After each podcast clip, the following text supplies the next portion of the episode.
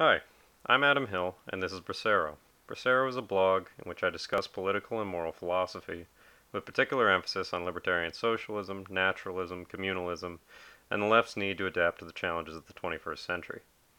If this project interests you, your comments and critiques are welcome, and I encourage you to subscribe so new essays and audio recordings appear in your inbox when I release them. Subscription is free, though paid subscription options are available if you're willing and able to support my work. For more information, visit bracero.substack.com. That's B R A C E R O dot substack.com. Thank you.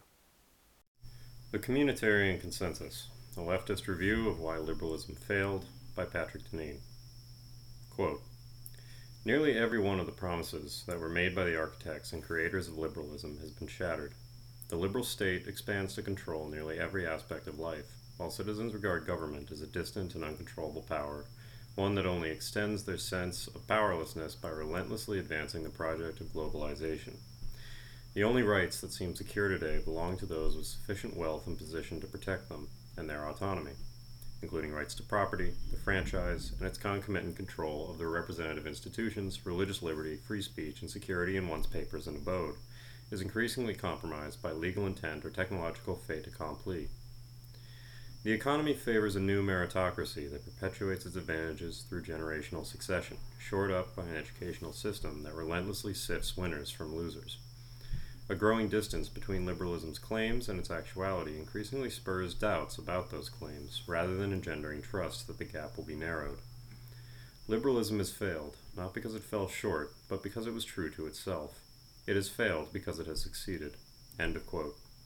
Patrick Deneen, Why Liberalism Failed. My last essay was a critique of right wing demagoguery, an insistent and disturbing historical trait of reactionary movements. But one of the conceits of Bracero is my conviction that there's quite a bit within the right's intellectual tradition that has merit, and much of the left's current failure can be credited to its dogmatic and lazy unwillingness to engage in good faith dialectic with that tradition. Along those lines, reading Why Liberalism Failed by Patrick Deneen is almost a requirement for engaging in mature political discourse in the U.S. today, and it was a unique pleasure in many respects. Very little of what Deneen says in the book is new to me, and his deeply reactionary conclusion, less explicit within the book itself than in Deneen's other media, is an image of a world I decidedly do not wish to live in.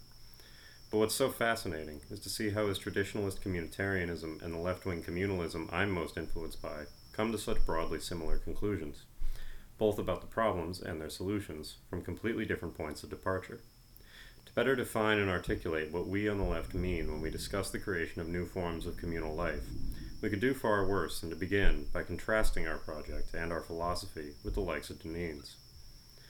The book's title, Why Liberalism Failed, certainly has a clickbaity feel, something one would expect from a Dinesh D'Souza or Ann Coulter paperback destined to rot on the shelves of your local savers. But it is also accurate to the book's thesis.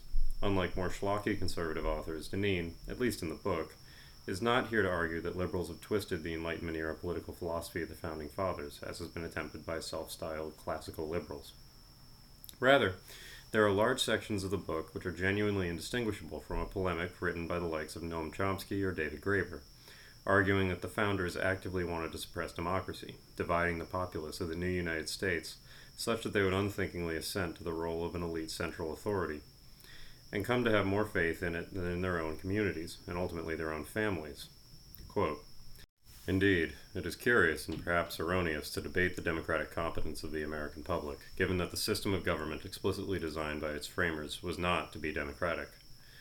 The authors, as defenders of the Constitution, argued on behalf of the basic law by explicitly rejecting the notion that the Constitution would result in a democracy.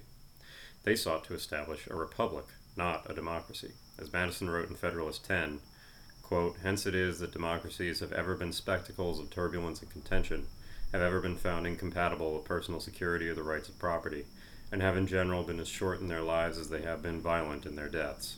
End of quote. Liberalism, with its centrality of the supposed freedom of the individual through a social contract tacitly made with the state, hasn't been perverted. Rather, it's run its course. And where we are now is more or less the only place liberalism's central conceits could have ever led us to its failure. Declaring the present failure, and particularly the imminent death of liberalism, is risky, and feels as if it could easily be looked back on in ten years with the same mocking disapprobation Francis Fukuyama's The End of History currently suffers. As Deneen acknowledges, of the three political ideologies which have characterized the modern era, liberalism is the sole survivor, and its capitalist engine has proven remarkably resistant to stress. But in truth, Deneen is not writing about how liberalism is dying, so much as why we ought to kill it. While Deneen's critiques of liberalism are many, all seem to stem from a central argument, a disagreement over the meaning of liberty and the role virtue plays in it. More precisely, that both the traditional conservative and progressive movements are, in fact, liberal, in the sense that they agree that freedom is to be defined in terms of individual autonomy, but they relegate that autonomy to different areas. The conservatives, classical liberals, to economic freedom, and progressives, progressive liberals, to social standards and civil rights. As a result, conservatives champion a strong free market, whereas progressives champion a strong state to protect individuals, and the two conflict over every issue along these lines, but both derive their core commitments from liberalism. Quote, Both classical and progressive liberalism ground the advance of liberalism in individual liberation from the limitations of place, tradition, culture, and any unchosen relationship. Both traditions, for all their differences over means, can be counted as liberal because of this fundamental commitment to the liberation of the individual, and to the use of natural science aided by the state as the primary means for achieving practical liberation from nature's limitations. Thus, statism and individualism grow together, while local institutions with respect for natural limits diminish. End of quote. Deneen dismisses both of these, arguing that, in truth, the left and right represent a liberal consensus that is only superficially divided. Both merely advance differing aspects of the liberal project, operating from the same prior assumptions about individual human autonomy and the role played by the state in defending it. More precisely, they derive their ideas about individual autonomy from the thought experiments about man in a state of nature to be found in the works of Locke, Hobbes, and Rousseau. But the state of nature really is just that a thought experiment, and a spurious one at that. Deneen doubtless has a point, a version of freedom and liberty that conceives itself in relation to trying to preserve or renew this state of nature which tries to liberate a person from all social and cultural boundaries and duties, is a version of liberation that far more often leaves people bereft, lacking precisely the rich web of intergenerational relationships, with all their attendant responsibilities and expectations, which give people a stable sense of self. This is degraded not just by cultural but also material changes along the lines of liberal development. We no longer need one another, except in the most abstract sense.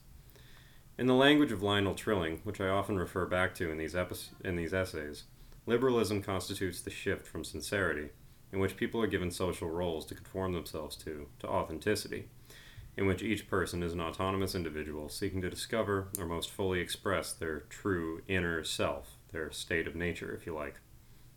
Such an identity framework, by definition, cannot allow for tradition, and gives an ever shrinking space for responsibility to one's family or community.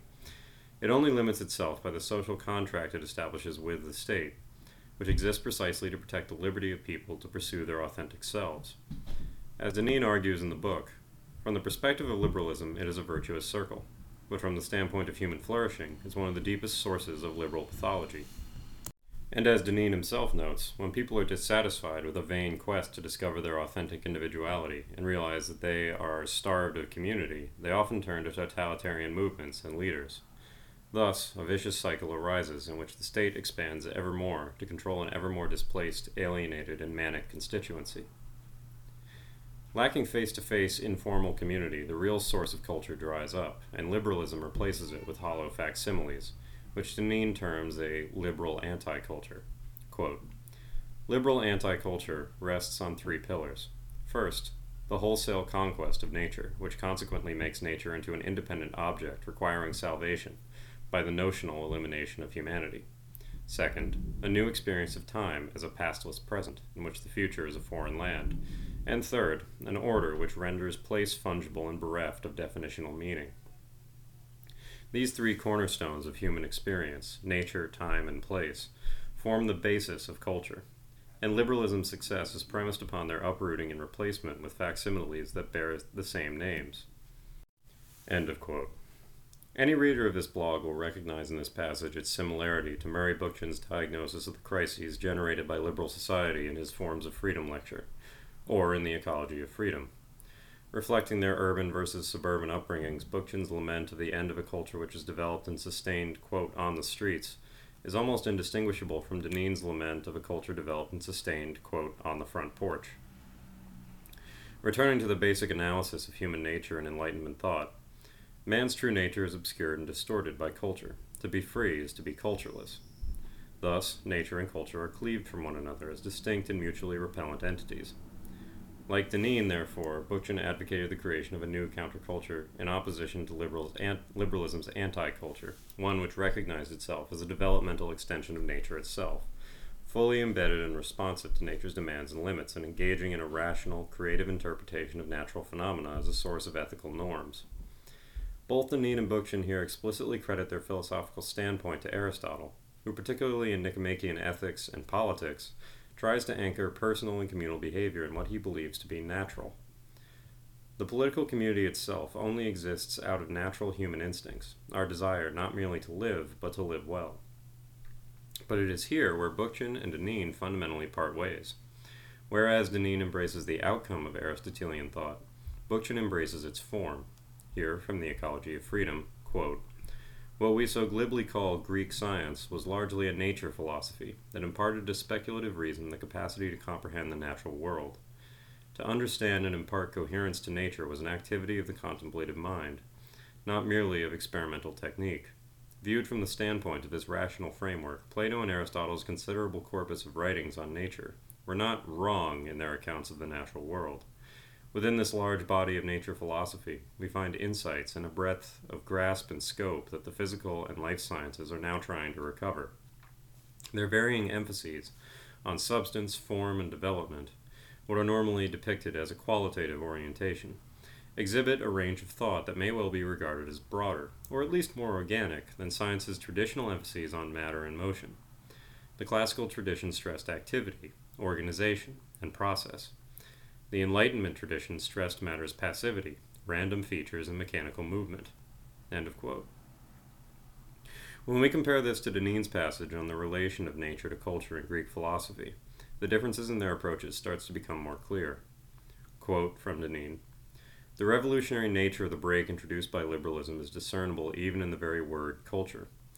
Culture is a word with deep connections to natural forms and processes most obviously in words such as agriculture or cultivate.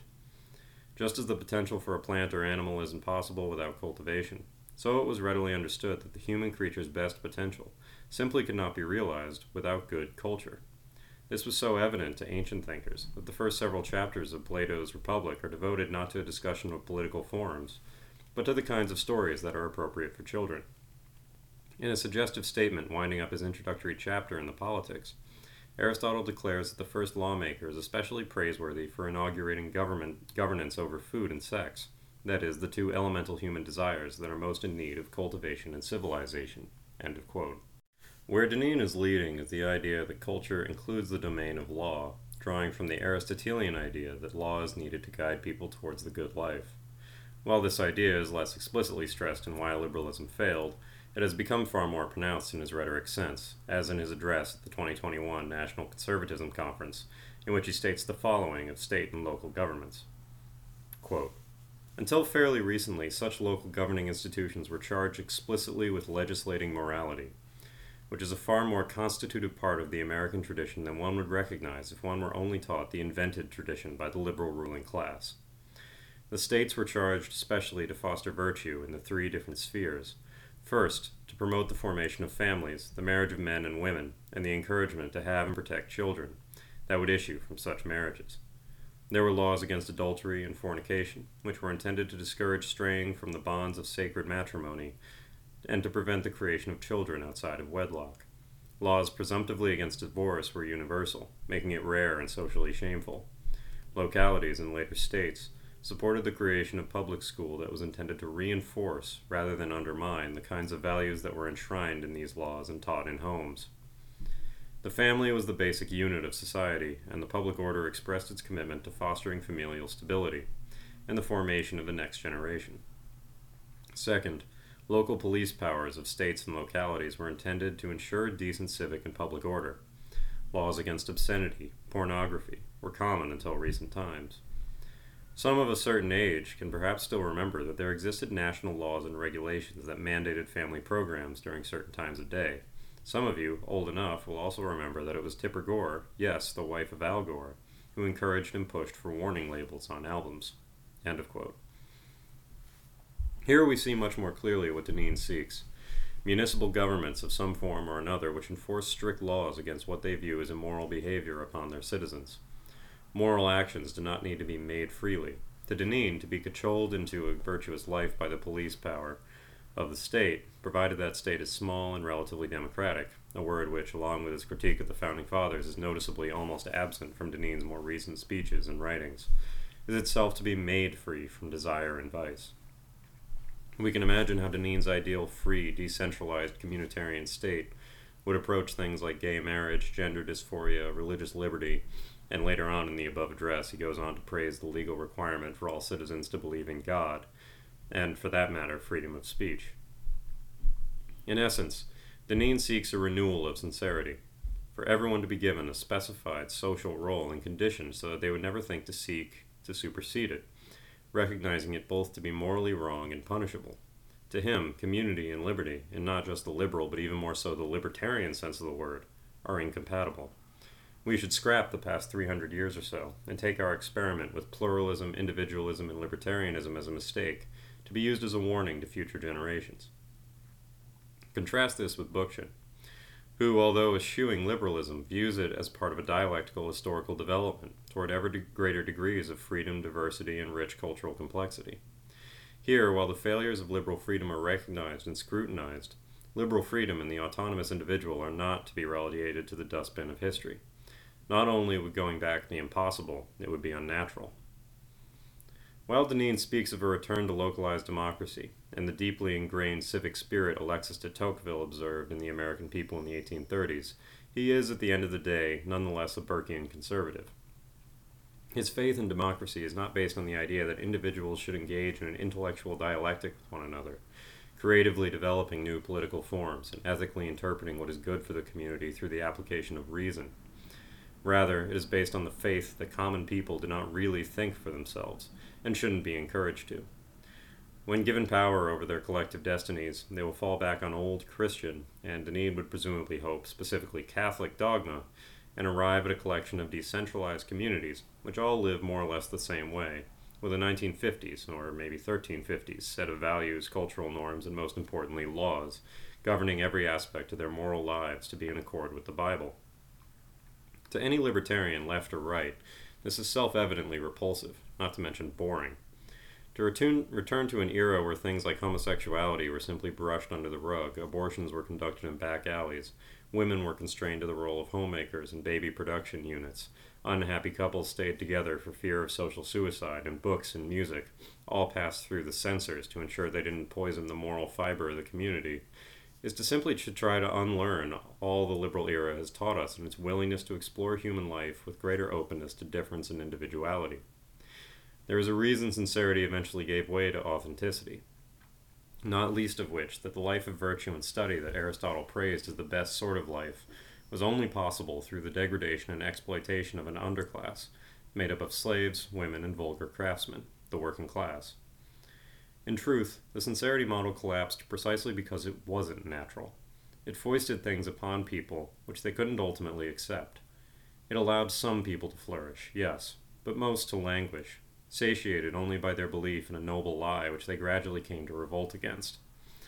One major weakness of Deneen's model is that it frankly doesn't offer any rational argument against slavery, for instance, and would be forced to fall back on Catholic doctrine, which didn't officially condemn slavery until 1839. However one slices it, there is no universe in which Christianity alone would have led to the abolition of slavery.